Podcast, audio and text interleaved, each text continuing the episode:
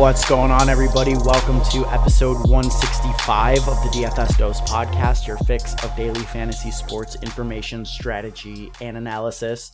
I'm your host, Ben Hauver, joined as I always am by Joey Carrion. And on today's show, we're going to be recapping the results from week three in the NFL on DraftKings, reflect on some of the key decision points from the slate, and of course, close out the show by taking a look at the most interesting stats and storylines from the week. If you're new to the podcast and like what you hear, you can support us by subscribing on whatever podcast platform you use, whether that be Apple, Spotify, SoundCloud, Stitcher, or Podcast Addict. You can also find us on YouTube at the DFS Dose, where we produce fantasy content all week, every week, live stream on Saturdays. And finally, our Discord channel is open and available, free to join. The link to do so is in the description to the podcast.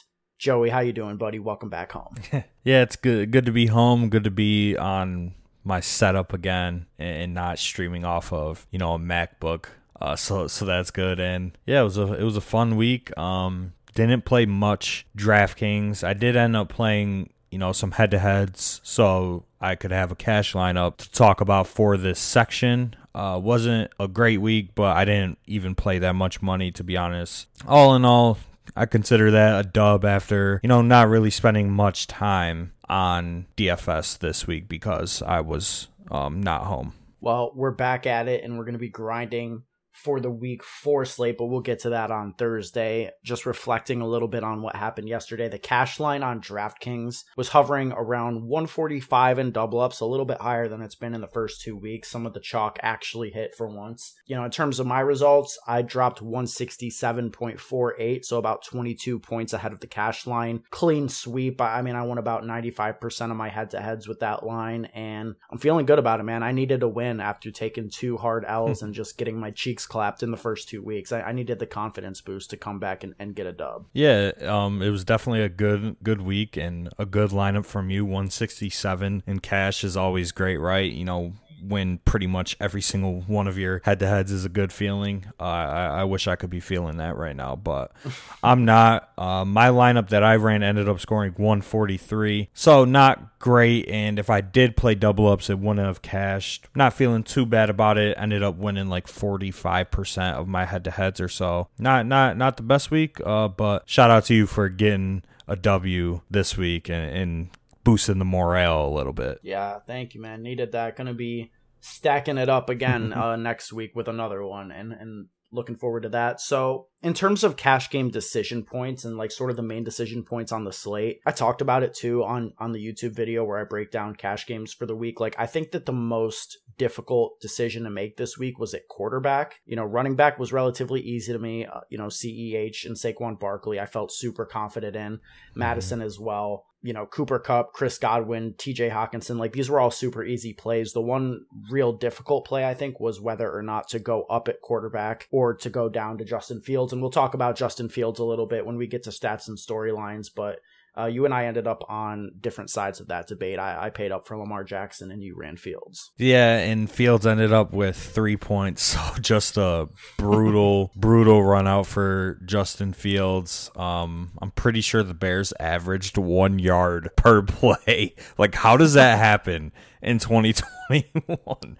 like, I just want to say this real quick. Yeah, Justin Fields was bad, and, and maybe he was holding on to the ball too long. But Matt Nagy is one of the worst head coaches in the NFL. Mm. How do you not tailor a specific game plan to your dual threat quarterback that you know is going to be starting early in the week? Can you please explain that to me? How are these coaches so dumb? I feel like yesterday, what happened in the NFL just like exemplified bad coaching all around the NFL. Am, am I bugging for saying that? What do you mean besides the Bears example? Like you you have like in that Packers Niners game, Kyle Shanahan not going for it on fourth and one in the Packers territory. You got Cliff Kingsbury kicking a 68 yard field goal that leads to uh, Jacksonville Jaguars return touchdown. I mean, unlikely, but why are you kicking the field goal right there? And then just other examples of coaches being way too passive. And I, I feel like it was just exemplified yesterday. And there, I feel like there's just a lot of bad coaches. Like even the Patriots, like God damn, James White gets hurt. Damien Harris is our only good running back, and they play Brandon Bolden 46% of the snaps. Like, what are we doing here? yeah, it makes no okay. sense to me what happened yesterday. Those are some those are some good examples. Yeah, the Arizona thing was crazy. Like Uh, like I just got out of the bathroom too. Like I, I was coming back to my screen watching it like in, in real in real time. I'm like, wait, why are they kicking this? I thought it was good. I'm like, wait, why is Jamal Agnew running back? And he just kept going. I'm like, holy shit. And the, and the Fields thing, like I saw someone tweet about it. It's like imagine if you know, the Ravens offense just tried to run Lamar Jackson out there for Joe Flacco's offense. Or like kind of what we saw last year with Jalen Hurts, essentially, you know, not having the offense tailored to him. And, you know, we see the difference clear as day. He was not good when they were just giving him Carson Wentz plays. Mm-hmm. And now this year they they tailor the offense to him and Jalen Hurts looks like a completely different quarterback, way better. So yeah, I, I, don't know what's going on. I mean, we've known that Matt Nagy is he's horrible. donkey. Like he he, he needs to be fired immediately. What, what, was the quote? Uh, he had a quote yesterday. Bruh. He's like, "I can't believe we're so bad." It's like, dude, you're the you're the head coach. He's like, it's almost unbelievable. I'm like, dude, you're the reason.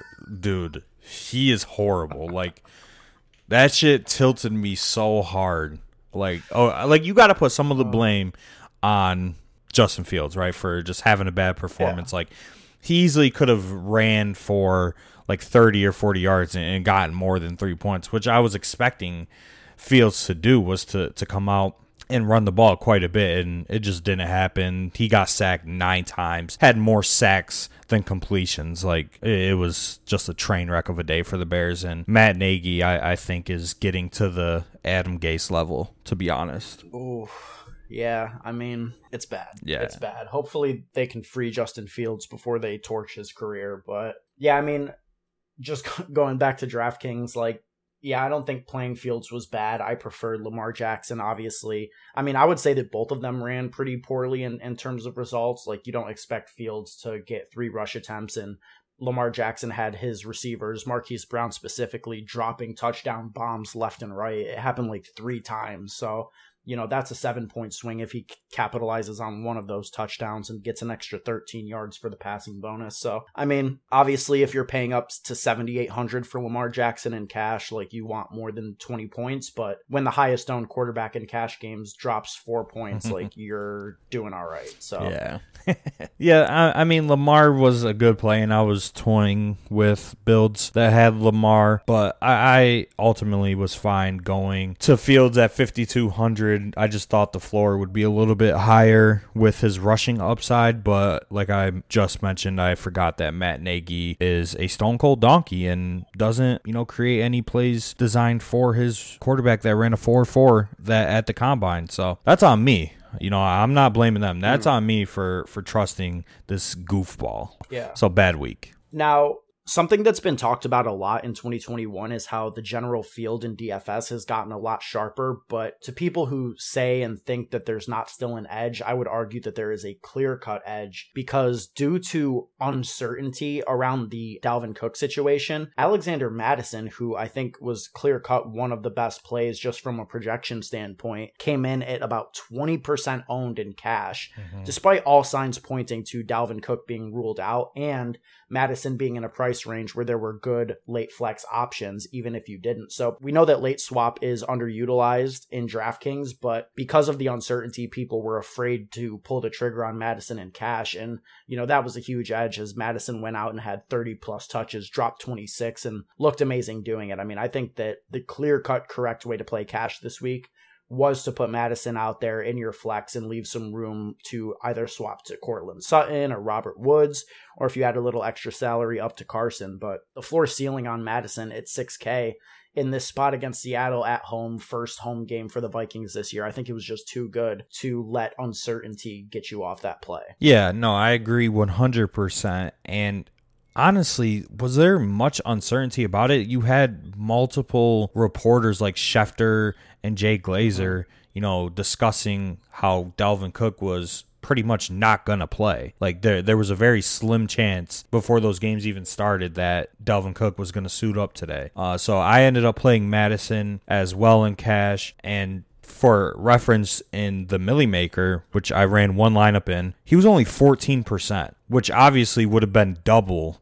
had this news happened five days before or four days before. Like if Cook was ruled out early in the week, Mattison would have been the highest owned running back on the slate. Yep. But he comes in at 14% and was in the Milly Maker uh, winning lineup this week. And you're right. Like it, it wasn't even that much in doubt. Like I felt very confident that Cook was going to miss. Mm-hmm. But I think that that might just be like a veteran DFS thing. Like at this point, we've been playing for years and we can kind of like read through the tea leaves. Like and just sort of like have a general feel for what's going to happen in these situations. And I think that a lot of people, maybe people who haven't been playing DFS for as long, just they need that official he is inactive or mm-hmm. he is active to feel confident in it. And I and you know like DFS and fantasy in general is a game of incomplete information and if you don't feel comfortable, you know, sort of living in the uncertainty sometimes and making good educated guesses, I don't know. That's something I think that needs to be worked on and honed. I think it's a really important soft skill in DFS. Yeah, I definitely agree, especially in, in GPPs. Like getting Mattison at 14% in a tournament like the Milly Maker just offers an insane edge, in my opinion, mm-hmm. because a lot of people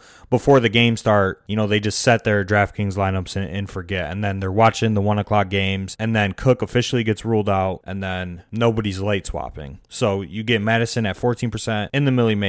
He drops 26 points, wins somebody a million dollars, and, and probably was in like every GPP winning lineup this week. So that was definitely the edge to exploit. And there's going to be situations very similar to this as the season goes on. So it's definitely a skill to have is to be able to read these reporters words and, and, what they're saying and figure out you know if these players are actually going to play or not. And i think it was pretty obvious that that cook was going to miss this game. Mattison ended up just being a phenomenal play. And just about the the risk part that you touched on like it, has been paying off to be risky in draftkings so far this year like mm-hmm. these these gpp winning teams are just super contrarian teams like the milly maker winning team had a josh allen double stack with cole beasley and emmanuel sanders so yeah. I think that's something that I want to focus on moving forward, and I touched on it last week too. You you just got to play a little bit more risky because that's what's winning these tournaments in 2021 so far. Yeah, absolutely. Uh, couldn't agree more. Last thing that I will touch on here in decision points before we get to stats and storylines is Clyde Edwards Hilaire. Joey, I mean, you, you said he was a good play and that you also were not going to play him. uh,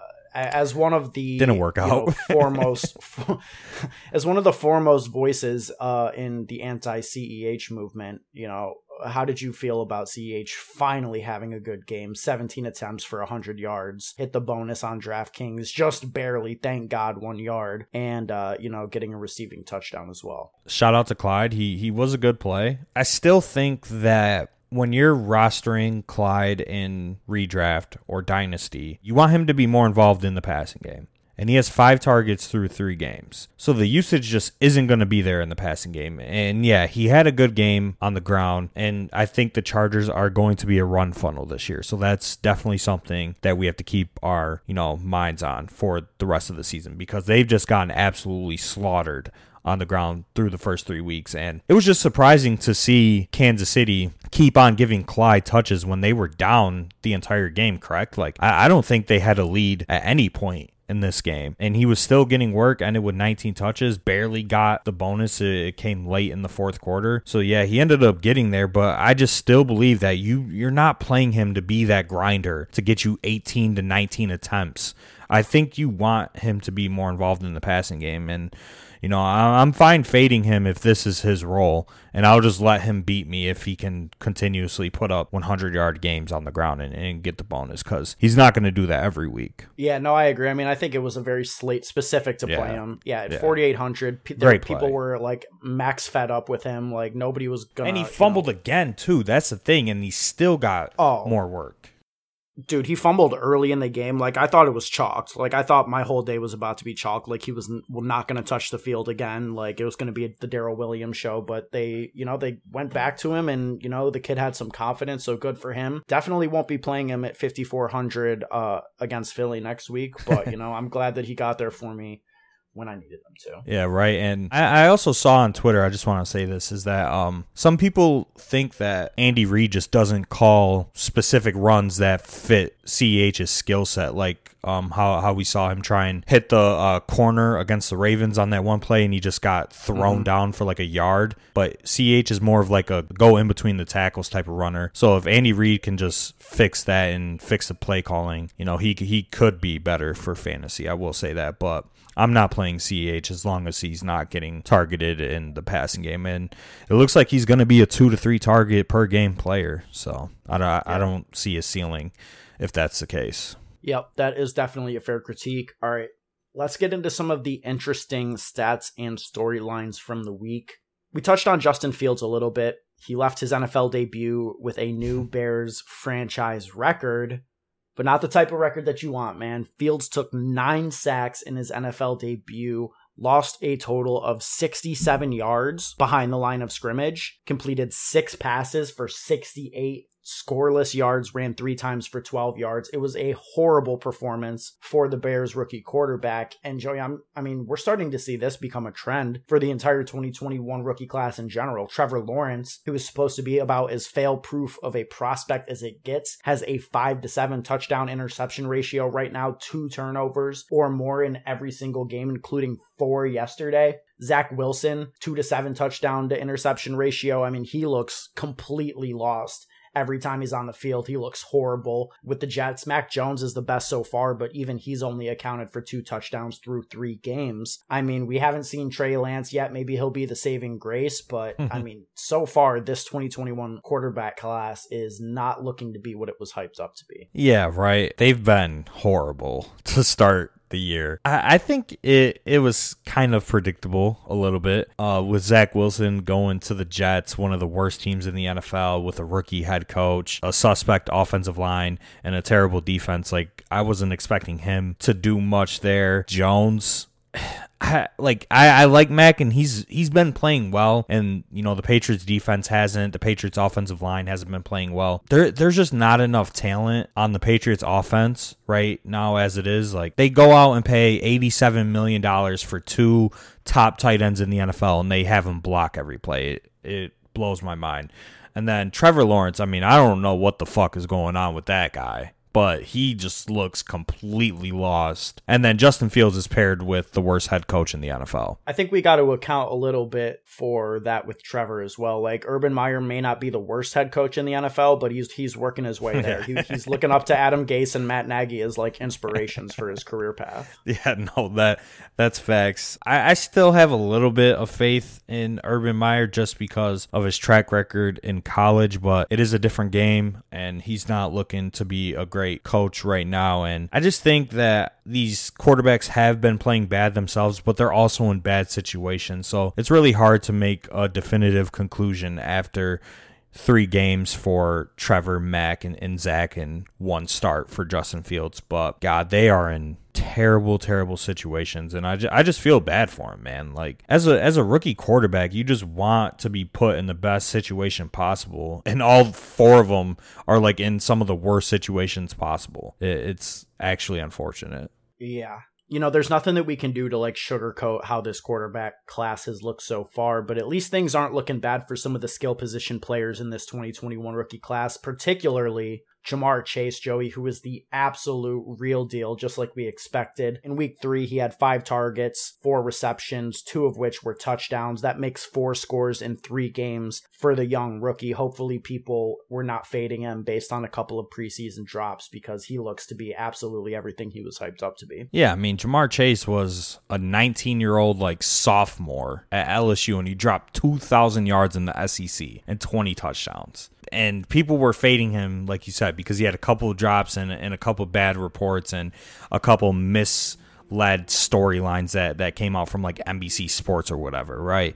Ja'Marr Chase was easily like my highest owned wide receiver in best ball pre draft. And then after the draft, I, I, had a lot of shares as well. So I love Ja'Marr Chase. I, I, think he is going to be the Bengals wide receiver one when it's all said and done. Higgins should be the wide receiver two, and Tyler Boyd should be the wide receiver three. But Ja'Marr Chase and Joe Burrow are just uh, picking up where they left off at LSU. So you'll love to see that. You absolutely love to see it. So we've got success for Ja'Marr Chase, the top wide receiver in the class, and we've also got some budding success for Najee Harris, the top running back in the class, who had 28 touches this week, 14 attempts for 40 yards, which, you know, that's not great, very inefficient, 2.85 yards per carry. But Joey, the real story is that this man had 19 targets for 14 receptions, 102 yards. 19 targets for a running back is the second most in NFL history.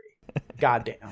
Yeah, uh, second most to Alvin Kamara, who had a tar- 20 target game in his career. Just absolutely nuts that he got that kind of usage. And I, I think that's just uh, more so a factor of, you know, Juju left the game with a rib injury. Diontae Johnson was already out for this game. And then Chase Claypool was also dealing with injuries in the game as well. So they only had Najee Harris to throw the ball to. And this dude, Big Ben, is horrible. Like he, he's just Oh, he's yeah. just got to hang the cleats up at this point. Mm-hmm. Did you see that video of him just?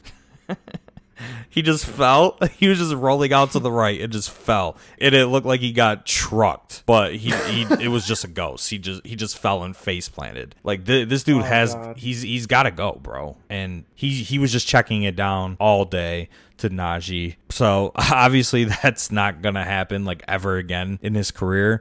But it was good to see that Big Ben is willingly going to give him targets if some of these other guys miss and, and just completely feed him. And then Chase Claypool also had like 15 targets. She, was- she was nuts yesterday. Yeah, man. I mean, like, the thing is, is that even if all of the receivers go down, like, not every running back has this in their Yeah. range of outcomes. So it was really encouraging to see that, you know, they were willing to go there and give Najee that kind of workload. And, and this is kind of what we expected, you know, coming into the year, that Najee was probably going to be pretty inefficient on a bad offense with a bad line. But, you know, the volume for fantasy was just going to be unreal. And that's exactly what we're seeing. Like, Najee Harris, us don't get it confused because he dropped 30, you know, points on DraftKings this week. Like he doesn't look good. No, He absolutely. doesn't look like a good running back at all. It looks like an egregious pick that should have never happened. absolutely, but I will say I mean this this type of workload is going to make him highly fantasy viable. He's probably going to pay off his second round, you know, pick in in fantasy leagues because the volume is king and he's absolutely got that. So,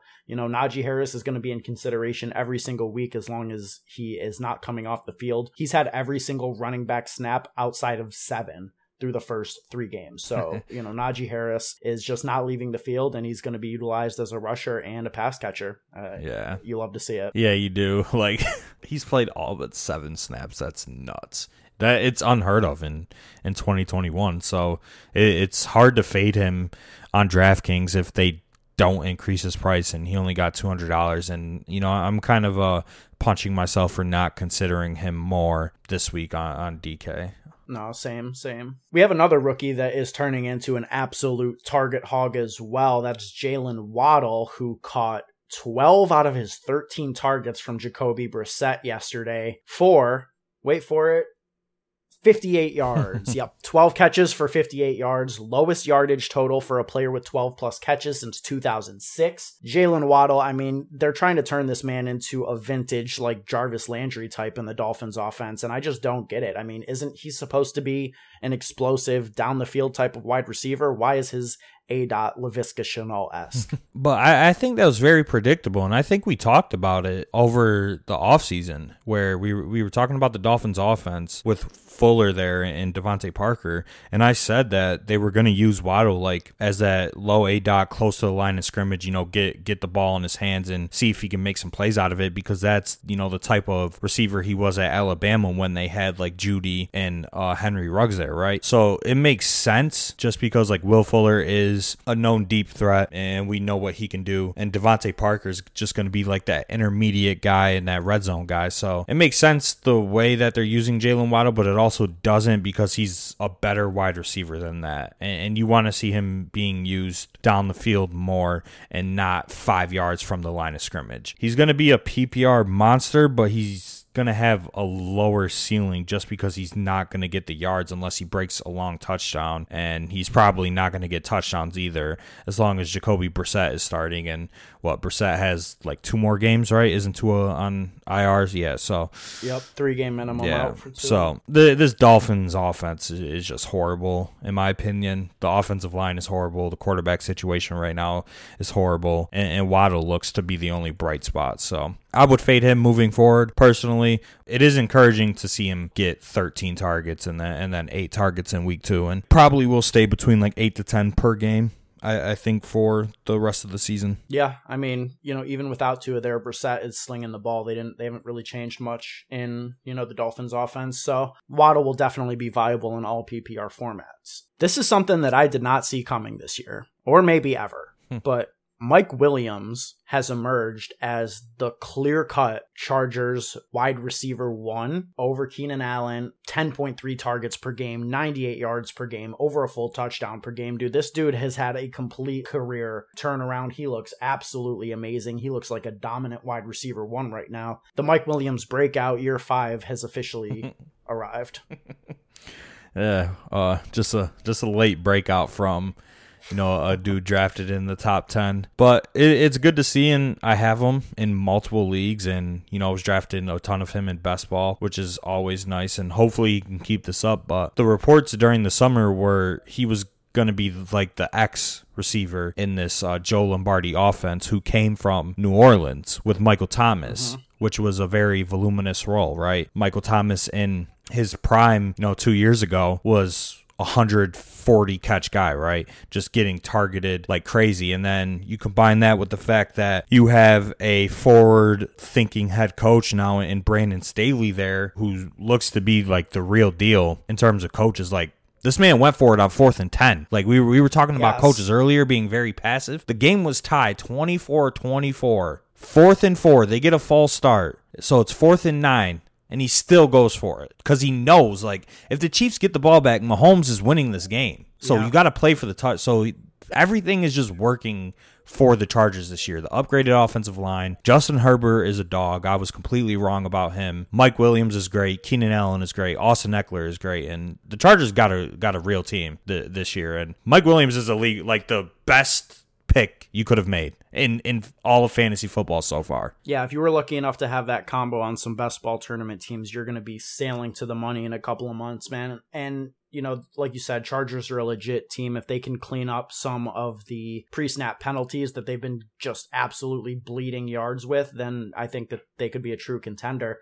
And you know, you talked about aggressive coaching. Like, you know, Justin Herbert was playing aggressive too. Like that final touchdown, Mike Williams' second touchdown, that was supposed to be a run play. Like they were going to bleed clock. Mike Williams said after the game that, you know, Herbert looked at him in the huddle and was like, yo, I might just pass it to you right now. This might be a fade. Be ready. And he did it. And, you know, you just love to see it. Like the connection between Mike Williams and Justin Herbert is absolutely legit. And like you said, he he's shaping up to be a complete league winner in fantasy leagues this year. So hopefully you have some Mike Williams exposure. Yeah, Mike Williams is just absolutely phenomenal this year to start. And yeah, he, he's a league winner and I, I think him and Kupp are, are low key becoming unfadable as as as long as, you know, their target shares stay consistent in, in how they are in in their respective offenses with two great head coaches and, you know, two great quarterbacks. So, God, it's going to be hard to not play them every single week. And yeah, it's just they're they're great. You know, talking about some of the best ball exposure that we had. I know you and I both had heavy stances on Kenyan Drake and best ball, right?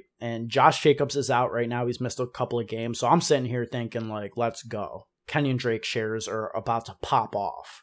Really going to pay off for me. They paid this man $14.5 million in the offseason for this exact situation. You know, they know that Josh Jacobs is brittle. They know that Josh Jacobs is going to miss games every single week. So here we go. We got Kenyan Drake, paid well, about to feast, right?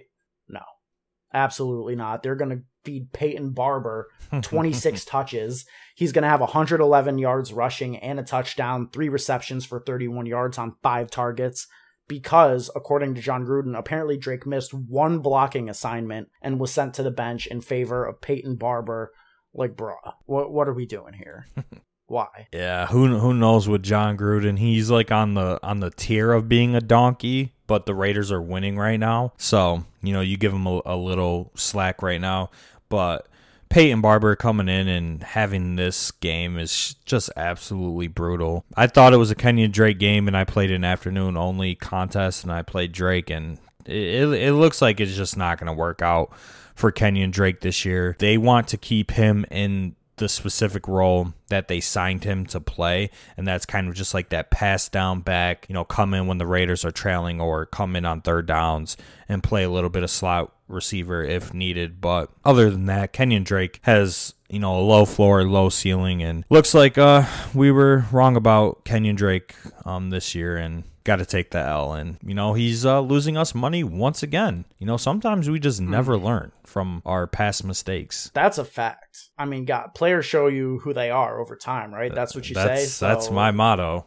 and why the hell did I buy back into Kenyan Drake? I don't understand. Like, God, and and if that's true, like if he's just a glorified receiving back who's going to get like five carries, then this is one of the more egregious contracts of the yeah, offseason. I it, it makes no sense. Like they signed Peyton Barber off the street. This man was working at McDonald's a month ago. And he comes in and has what like 25 DraftKings points or, or whatever. Like nobody played him yesterday, so I can't even see how many he scored. He's just ridiculous, man. Like, what are we doing here? And on deck in week four, he's got the Chargers run funnel defense. So we might actually be considering Peyton Barber next week, which is just a disgusting thought that makes me want to throw up in my mouth. Uh, they are not on the main slate though, so that, at, le- at least that's a plus.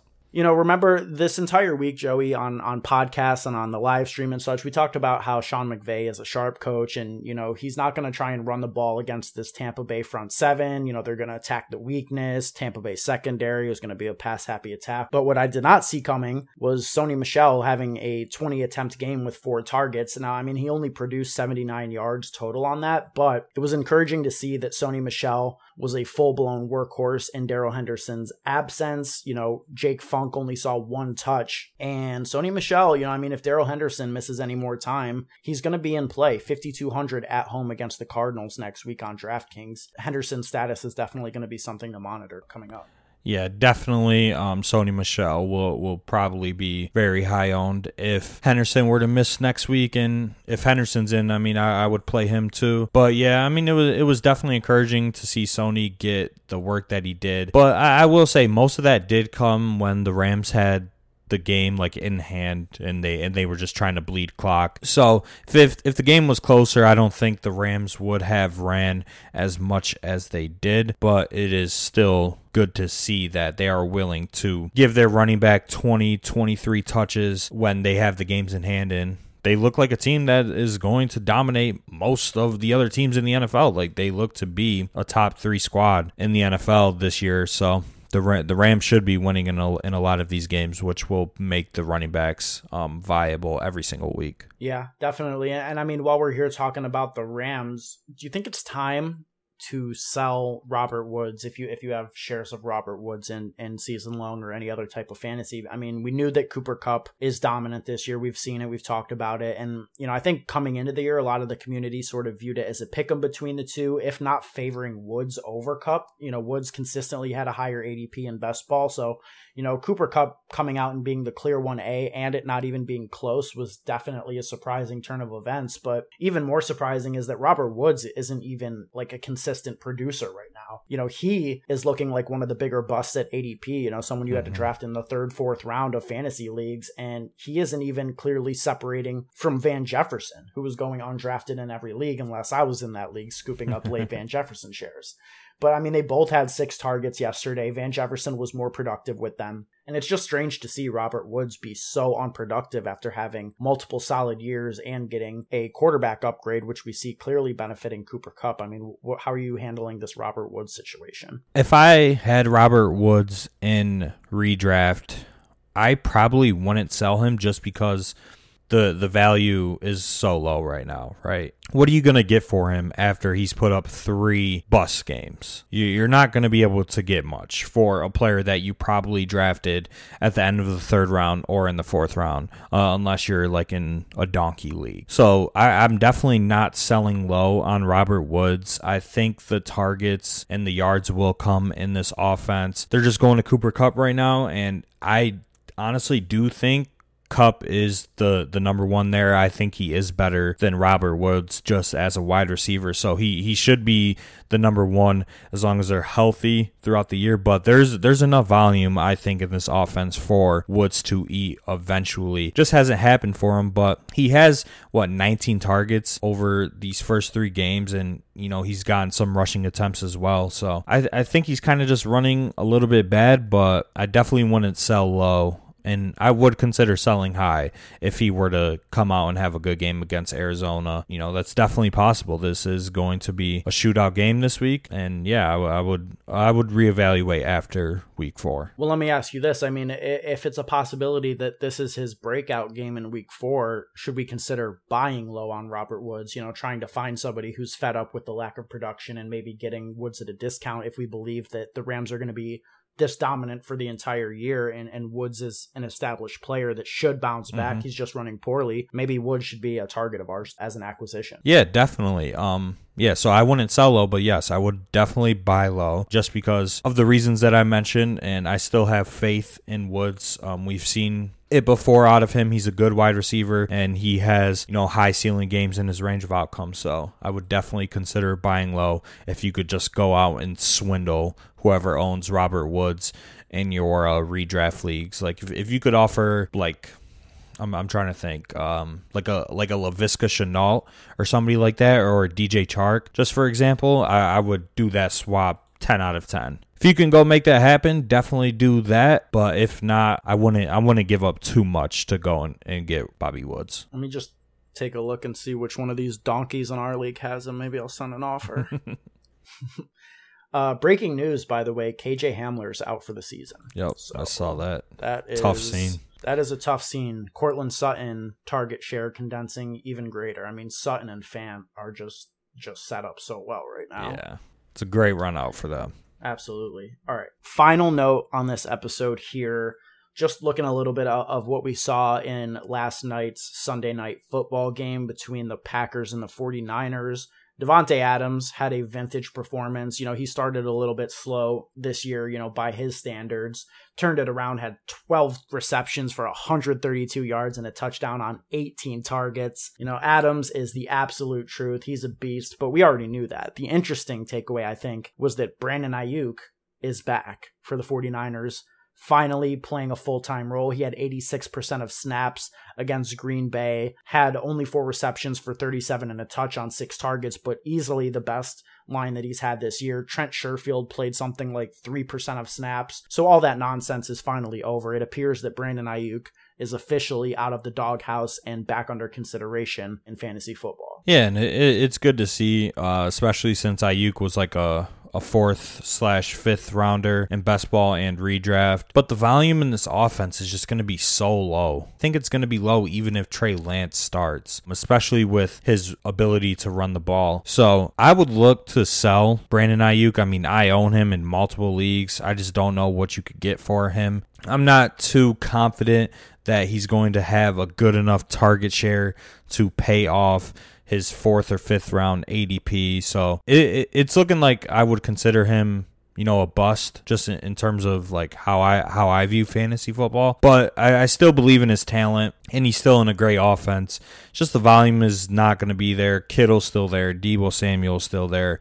It's going to be tough for Aiyuk to uh, get there on a weekly basis, especially if the Niners are leading in a lot of these games, which it looks like they will be because they have the easiest schedule in the NFL. So, it, I mean, it could work out for Aiyuk, but I personally would look to sell. Yeah. So just going back to what we were talking about, Aiyuk for Robert Wood straight up. Which side are you on? I'm definitely on the Wood side for sure. Like like if I could if I, I could make that trade in our uh, home league, I, I would do that immediately.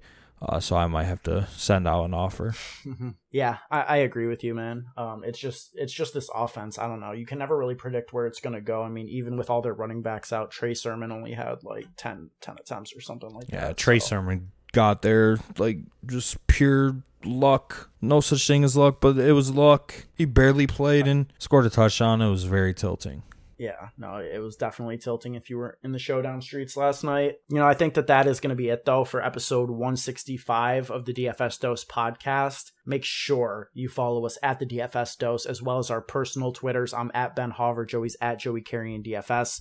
We'll be back this Thursday with a look at the Week 4 NFL DFS slate. For more NFL DFS content, check out our YouTube channel at the DFS Dose. Been gaining a bunch of subscribers lately on the fast track to 300. Help get us there if you haven't subscribed already. We post multiple videos per week and live stream on Saturdays.